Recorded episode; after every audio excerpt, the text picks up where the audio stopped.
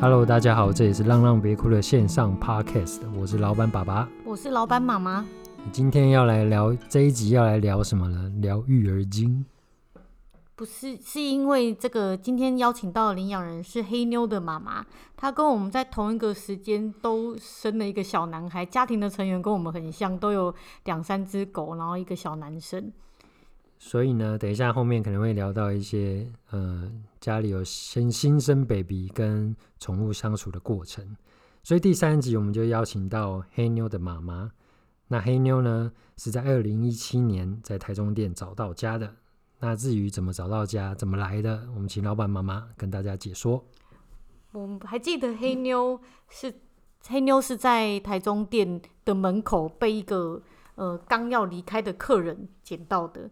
然后当时看到黑妞的时候，她脖子上缠着一根脏脏的电线。我们一开始以为还自己很脑补啊，还以为她是不知道哪被哪家人虐待，然后偷跑出来的。结果后来才辗转发现，她原来是住在同一个社区的狗狗。它其实常常被放养，然后那一条电线其实就是它的牵绳，然后。家里的人的观念比较旧，然后比较没有太好，所以会常常会让他自己这样到处乱跑。那听他的以前的主人说过啊，他曾经小时候也帮他找到家过，但是因为他太爱叫，后来就被退养。然后我们遇到他的时候，他已经七岁了，然后也没有什么机会再找到新家。结果我们看他这样子养，就觉得狗狗不知道什么时候。可能就是对，就是毛很乱啊，脏脏的都打。对，没有受到很好的照顾，又担心他自己在这个社区到处乱跑，会不会有一天就被车撞到？被撞被车撞到。对，因为台中店那边很多放养放养的狗跟猫，然后也常常也听到，就是狗猫被撞断腿或是撞死。对，所以既然我们遇到的话，我们就那个插手帮解决了处理了一下这件事情。我们后来跟它的主人要了。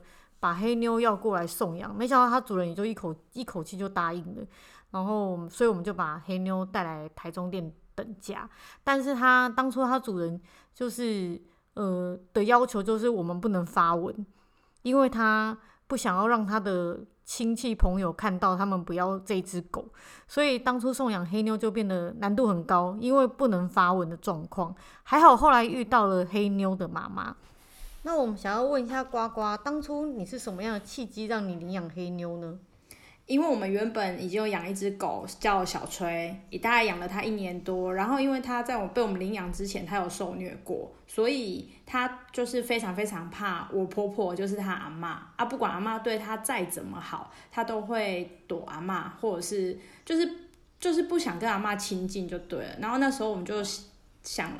就想说，是不是要再领养一只比较亲人的狗狗，可以帮助小崔克服就是这个他过不去的难关。然后那时候刚好都有在关注浪浪别哭，然后有看到粉砖发黑妞找家文，可是那时候看到找家文的时候，好像很快就又撤掉了。然后我们就觉得很奇怪，怎么会这样？对，然后撤掉是因为他主人，他以前的主人看到文章以后。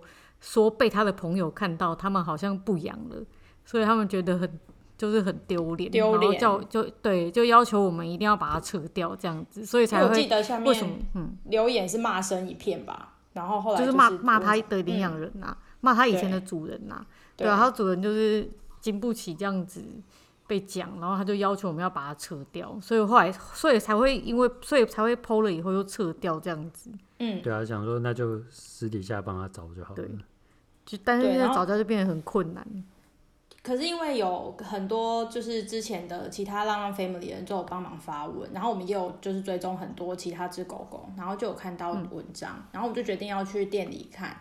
然后去店里看的时候，一看到妞妞就觉得，哎、欸，对啊，就是它，因为它个性非常老练，然后又很亲人，所以我们就决定要领养它。嗯不不是她喜欢老练的，是她婆婆，她她觉得她，因为她婆婆也很喜欢狗，她喜欢亲人的，对，想要找一只可以黏，对，想找一只亲人的狗。然后我们那时候决定要养的时候，我们也没有，因为我是跟爸爸一起去看的，我们也没有马上填领养申请单，我们是先回来跟家里面沟通。虽然我们没有住在一起，我们是住，我们跟公公婆婆是住对面，我们没有住在一起，嗯、可是我们是先回来沟通，所以我们去了。呃第二次就去店，再去店里，然后那时候就有带阿公阿妈一起，就是我公公婆婆一起去，然后就是让他们去看到妞妞本本狗之后，我们就马上就停了填了那个申请书，这样子。很棒的示范，很正确的示范，就算没有住在一起，是住在对面也征求家人完全的同意。嗯嗯，这很重要。结果回家，结果我见你们家的沙发好像本来是因为沙发蛮贵，然后本来是不能让狗上去的嘛，对不对？小崔不能上去。没有，那个时候是 小崔不能上去，因为小崔他比较激，也比较激动嘛，也不算激动，就是反正他就是很容易怕他抓沙发或是怎么样，所以那时候都没有让他上去。可是后来就是。妞妞来了之后，后来领养了妞妞以后，你们家完全都没有原则了，对不对？对对对，妞妞也上去了，没有原则，狗最大，现在小他们小崔也也可以上去了吗？那现在小崔可以上去了吗？可以可以可以，现在小崔也可以上去。从我去 从我去坐月子的时候开始，他就可以上去了，因为太可怜了，已经 完全都没有原则了，就是。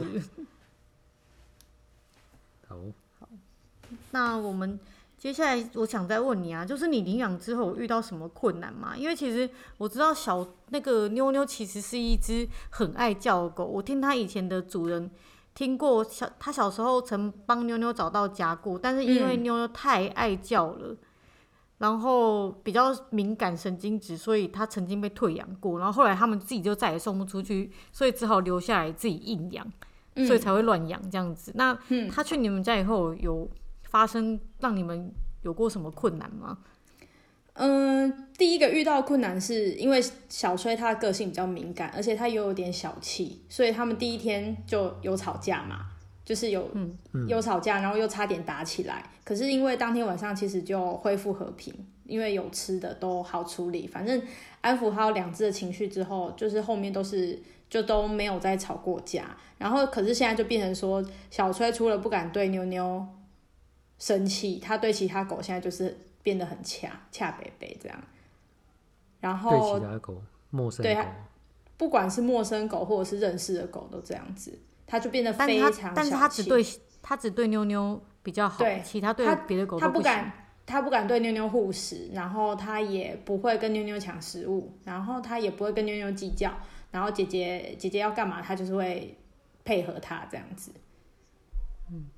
可是他对其他狗现在就超小气，像我表妹的狗叫有厉害叫斑斑，然后他对斑斑就超凶的。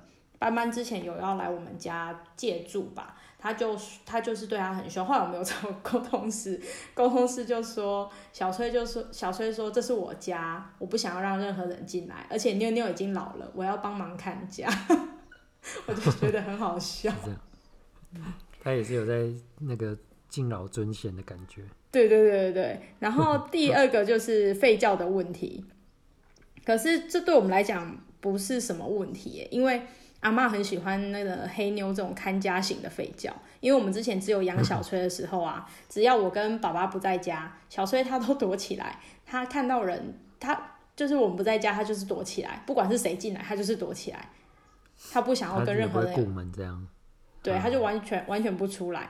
对，然后就是后来养了黑妞之后，现在 就是大家会一起叫，非常开心。阿妈喜欢就好，阿妈喜欢这种回来有被欢迎。所以妞妞叫，小崔就会跟着叫。对对对对对对对，这这个真的很特别，因为其实大部分我们遇到领养人最常问的几个问题就是他会爱叫吗？因为一般人都非常的怕会叫的狗，然后但是反而黑妞送去你们家以后。全家人对黑妞会叫这件事还是赞赏有加，感觉他的天赋真的得到了依归。对，所以可能大部分的家庭都是集合住宅啊，嗯，就是大楼啊，然后旁边可能好几户，就怕会影响到邻居。刚好他们刚好你们家是透天呐，吼，然后那一排还还还蛮多人养狗的嘛，所以大家都在叫就没有关系嘛。对啊，我反正我们家我们家有狗叫啊，隔壁有婴儿在哭，虽然我们家现在有婴儿，就是比谁吵啊，都还目前还没有被抗议过啦。所以会叫的狗还是有出路的，有 有有，真的。对面还有一只假的吐司，对，斜对面还有一只假吐司包，对。好，那接下来我想要再问问你啊，就是嗯，领养之后。领养妞妞之后啊，有没有为你们的心境跟生活带来什么样的改变？心境跟生活基本上模式没有太大的改变，然后只是有带来更多的快乐，还有不足的手机容量，所以大家要记得买云端，云端买越多越好。而且反正没有人一开始就知道怎么养狗啊，所以就是要去学习吧，然后你就会跟你的。狗一起成长，然后你懂他们，他们也开心啊，他们开心你就开心，大家都开心，大家生活起来都很开心，嗯、然后你就可以在想是不是要再多养一只。没有，现在手机容量更不足了，因为多又多了新生儿。哎，那你们家那你们家婴儿跟狗狗相处的还好吗？这两只狗小崔跟黑妞对婴儿有什么反应吗？哦，对，讲到这个。我们想提一下，就是因为我们在小朋友回家之前，长辈就其实是我爸妈啦，就是我公婆其实没说什么，是我爸妈一直跟我说，哎，按、啊、那个妞妞这么会叫，啊，如果他这样吓到 baby 怎么办？那我在这边告诉大家，实验证明呢，那个弟弟在肚子里面就听习惯了，他睡觉的时候是基本上完全对狗叫是没有反应的，他也不会被吓到。因为我们家的也是哎，对啊，但但就不会被吓到啊，都习惯了。虽然觉得这跟那个个性跟婴儿他本身的状况可能不太一样，但是，嗯，但是如果你很小心，然后想说，哎、欸，小声一点，不要去吵他，他搞不好会会很敏感呢。对啊，反正他对一点声音就会很敏感，所以他基本上他生活的环境是还蛮吵的，就偶尔姐姐们就是一起叫啊，然后但是他看起来是不为所动，所以我就觉得还还蛮神奇的啦。哎、欸，像我们家刘畅，如果太安静，他会他会不爽哎、欸。哦，太安静。他喜欢热，他喜欢热闹的地方。对哦，像那天我们狗狗聚啊，就总共有十只狗一直在那边叫，他反而睡得很安稳。一带回家没有狗在叫，很安静，他他反而开始吵吵闹闹。那就建议你们放 K-pop 给他听啊。我们家真鹿丸现在每天睡觉都要听 K-pop。那个那个那个太吵了吧？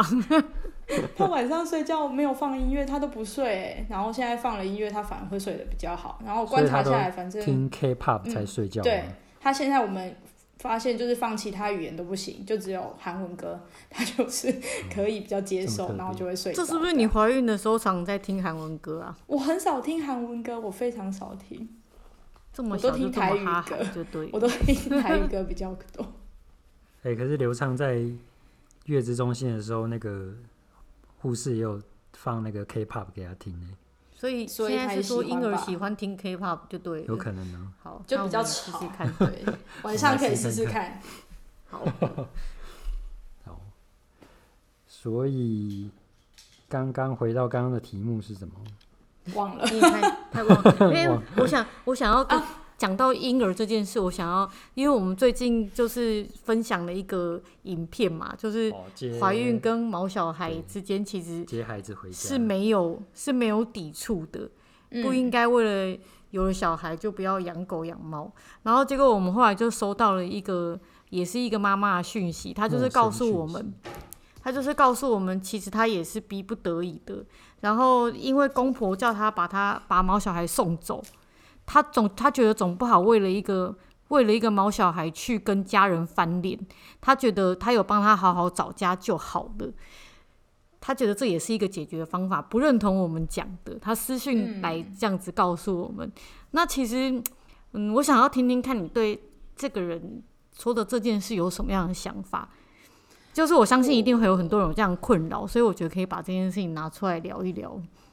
我觉得这件事情应该要讲到你在养狗之前，你是不是有想到自己可能会生小孩？那你未来可能会面对到的所有问题，就是必须想得周全一点。那我的部分的话，是因为我知道我老公爱狗，然后我公婆也爱狗，所以我们在决定养狗的时候，大家都是一致认同的，所以就不会有后续发生的问题。对，对，所以这个很重要，这个也是我们那个呃领养问卷里面其中有一题就是这个。嗯，其实很多人在填填领养问卷的时候啊，都会不太想填，因为他觉得我们想太多、问太多，然后担心太多。但是其实领养问卷里面去设去设计这些问题都是有原因的，因为我们其实养一只动物它是十几二十年的事情，你可能现在还没经历到那个阶段，但是问卷申请书是领导你，就是去设想一下在人生之中这个过程可能会发生的事情。所以其实为什么跟中途领养？一定要有耐心一点，让你们去好好想想这些问题，其实真的很重要。我觉得那些生了小孩就不想要养狗猫人，真的是一开始就没有好好的想过这些问题，才会发生这件事。对，而且他们都会觉得说：“哎、我以前有养过狗，那是不是照他以前的经验这样养，他觉得会不会有问题？”但其实大部分的领养人看的狗或是猫真的太少了。我说，都跟我们对比起来，因为我们遇到的狗跟猫真的很多，所以我们知道大概会遇到什么样的问题，先帮他设想。那他们想的太少，以后再遇到这样的问题就没办法解决，就会造成弃养的问题。所以，没错，一定要做好准备，深思熟虑，我们丢给这个领养申请的这些问题，才会减少弃养嘛，对，跟退养的。嗯，对。还有就是我自己有在这几年的过程里面啊，发现会，我觉得会去退养或者是弃养的人，个性就是真的是个性使然呐。因为真的是，如果你本身是比较软弱啊，或者是耳根子比较软，然后觉得没有办法去坚持自己的意见的话，最好是不要养动物，因为你很。容易的就会被别人说动，然后去放弃它。但是这真的是个性使然。我觉得不会放弃的人就是不会放弃，会放弃的人随便被人家一说就会放弃。有很多种方法啦，可以去解决，真的。对啊，方法是人想的。对，像是像是我我爸最近也是会也是会一直讲说，哎、欸，那个狗跟小孩不要放在一起啊，或者是什么什么的，就也会一直念呐、啊。我就是直接告诉他说。这没有办法，他们就是要这样，要当我儿子就是要这样过生活，对啊。然后我觉得他们也，他们也会知道，就是我不可能这么容易被他们说动或者改变的，一两次以后也自动不会来念了。嗯，没错，要当我儿子就要忍受姐姐们的叫声。对啊，这是有先来后到的嘛。我们狗对狗跟猫是先来当我们的孩子的，对不对？对，儿子是后面来的。对，对，他自己要来的，他要忍受。但在那个讯息里面。有一个重点就是说，他是跟公婆一起住。他说不像，呃，不像类似我们家庭，可能是跟爸妈、公婆是分开住的。那他可以说，他可以威胁他们说，我要搬出去啊，对不对？就是我觉得搬出去，搬出去这是一个方法，就是就看你要为你的然后小孩做到。我必须要跟你分享，之前王峰大哥在我们店里面有开演唱会。嗯然后他就他很喜欢跟大家聊天，分享说他以前怎么捍卫他们家的狗。他跟他爸妈说：“如果你把我的狗丢掉，我就放火烧家里。”这是不是有点偏激？我们要这样子教大家吗？对，我我们可以不用这么偏激啦。但是真的，如果自己坚持一点，我相信那个家人也不会太多。这很极端哎，对不对？就是说你要搬出去啊，然后说说你你不要到放火杀人啊，这 这个这个。没有放火杀人，是说放火。放放放放火也很糟糕了，不要这样子。这个要去那个那个什么求证、请求，哎，那个询问一下王峰大哥。好，我们这个故事就是要告诉大家，就是其实你只要坚定你的意志，你一定是可以战胜家人的反对的。对啊，可以列出很多方法，你要怎么去解决这个现况啊？最后想问呱呱，有什么话想要对准备领养的人说吗？嗯，我觉得，哎、应该这样说，沟通跟学习很重要。然后，你若想领养，你就做好准备，做好准备，你就等缘分。那你如果已经有足够的概念跟知识，然后你缘分一来，你就可以马上接手，你就不用再考虑很多事情。那如果你有同住的家人，请务必要确认一百万次，大家都是 OK 的。那也要设想说，如果今天意见分歧，到底可以为毛孩做到什么程度？请永远把小狗小猫摆第一。那养狗很赞，而且狗比小孩赞一百倍。这是真的，我完全同意。你有没有被小孩的哭声哭到那个很无助的感觉？有啊，就精神耗弱啊，我已经睡眠不足不知道多久了。可是我觉得，可是我觉得你很强诶，你带小孩这个比我强多了。你都是每天都是自己带的，很厉害，而且还喂母奶，他超强的。没有没有，我已经没有喂母奶了，喂母奶真的太……我知道你一开始喂母奶啊，哦，一开始有，就放弃，很快就放弃了，因为实在是睡眠不足，太痛苦了。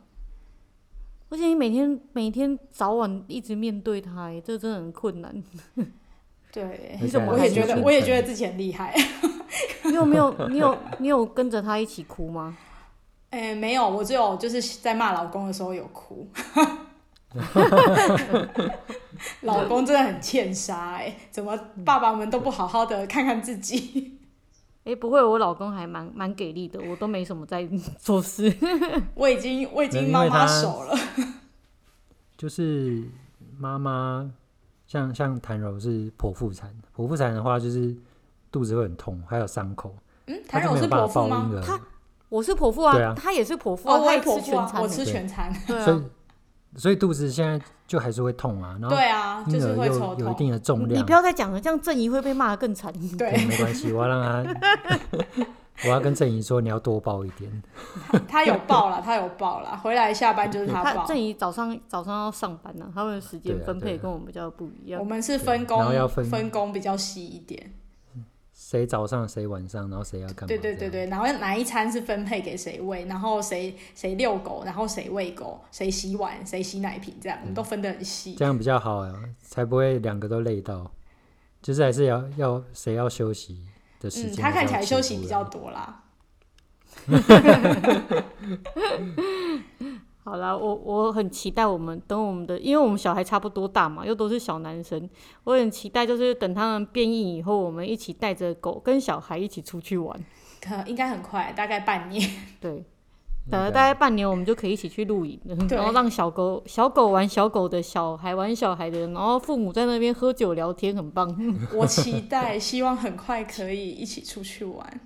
好，好，希望这一天赶快到来。对，今天谢谢呱呱哦，谢谢，谢谢，谢谢今天接受访问，那拜拜喽，拜拜，拜拜，谢谢大家今天的收听。如果你喜欢我们的 Podcast，可以欢迎分享给你的亲朋好友，也可以到 Apple Podcast 上面留五星评论给我们，留下你们想要对我们说的话，或者是想要听到哪个毛孩的故事，我们下一集呢会挑几个留言回复给大家。那也希望呢，大家继续支持我们，浪浪别哭，欢迎你们陪浪浪的家，拜拜。